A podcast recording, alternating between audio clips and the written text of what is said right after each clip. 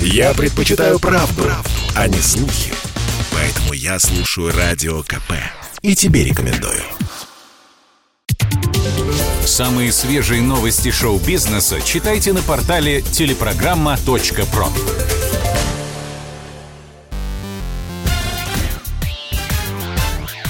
Шоу-бизнес с Александром Анатольевичем на Радио КП. Это новости шоу-бизнеса на Радио КП. И я, Александр Анатольевич. Здравствуйте.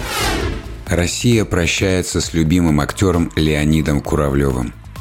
Артист умер в московском хосписе на 86-м году жизни. В начале января он попал в больницу номер 40 в коммунарке с подозрением на ковид. Там у него обнаружилась вирусная пневмония и еще куча серьезных болезней, которые встречаются у людей его возраста. До больницы Леонид Вячеславович находился в частном московском пансионате для пожилых людей, куда еще летом его определил сын. На то были объективные причины. Находясь дома, артист не вставал с постели, отказывался от еды и совсем обессилел. Ему нужна была серьезная психологическая помощь. Сотрудники пансионата высказали предположение, что актер довел себя до плачевного состояния переживаниями об умершей жене. Но вся страна запомнит любимого актера энергичным и жизнерадостным, как в фильме «Афоня». Кстати, сам Куравлев не любил эту свою роль. Он говорил в интервью: «Я сыграл Афоню и еще 250 ролей, среди которых есть шедевры. А вам дался только этот Афоня». Василий Макарович Шукшин приглашал меня во все свои фильмы. А вы все Афоня, да Афоня. Алкоголик несчастный. Что, с получкой выпить нельзя? Знаю я твои получки. А я тебе духи купил, марки Москва.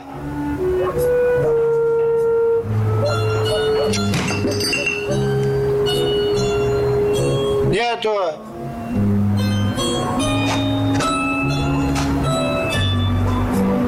Точно помню, что покупал. Ты их выпил с Колей. Ты мне всю жизнь искалечил, Борщев. А вот. Начинается. Да. Начинается. Я на тебя 2 года угробила. Думала, что мы поженимся, и все у нас будет как у людей. А ты... Игота, перейди до Федота. А с Федота до Якова. А с Якова до всякого. Какой же ты подлец, Борщев. Это правда. Своей лучшей и любимой работой Куравлев называл роль Паши Колокольникова из кинокартины «Живет такой парень». Если я прихожу с работы, так, усталый, грязный, то сё, меня первым делом должна встречать энергичная жена. Я ей, например: «Привет, Маруся». Она мне весела: «Здравствуй, Павлик, ты устал?» Угу. Она сама намотается за целый день. Да откуда ж у нее веселье-то возьмёшь? Все равно.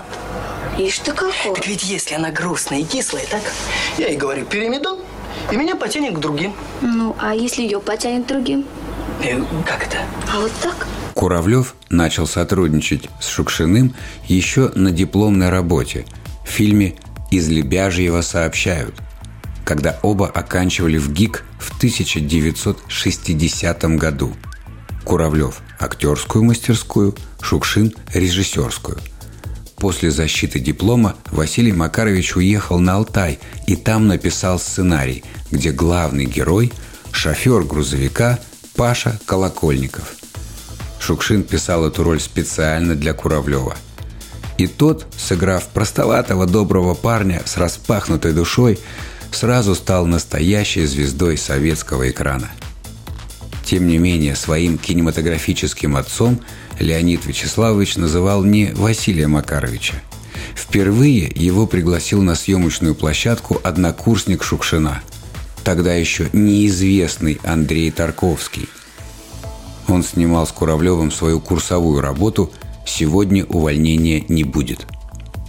Куравлев сыграл там солдата-сапера, который вместе с товарищами обезвреживал мины, оставленные фашистами. Вот так. Тарковский, Шукшин, а потом Данелия, Гайдай, Лиознова, Мита, Говорухин, Панфилов, Кулиджанов, Шахназаров, Меньшов. Леонид Вячеславович работал с великими режиссерами. Чем занимался Куравлев в последние годы? Писал рассказы. Много читал. Это было любимым занятием. Называл себя книгачеем. И еще часто ездил на могилу жены на Троекуровском кладбище Москвы. На ее надгробии заранее выбил свое имя с открытой датой. В Москве вручили кинопремии «Золотой орел». Главный приз отечественного «Оскара» достался мелодраме «Серебряные коньки», которую уже купил Netflix. Лента, кстати, стала лидером по количеству статуэток. Она получила 6 наград из 12 номинаций. Приз за главную мужскую роль достался Филиппу Янковскому за роль в экранизации рассказа Александра Солженицына «Один день Ивана Денисовича». Кстати, сын артиста Иван получил в этот вечер «Золотого орла» за лучшую роль второго плана в фильме «Катастрофе. Огонь». Филипп со сцены обратился к жене Оксане Фандери, аплодировавшей ему из зала.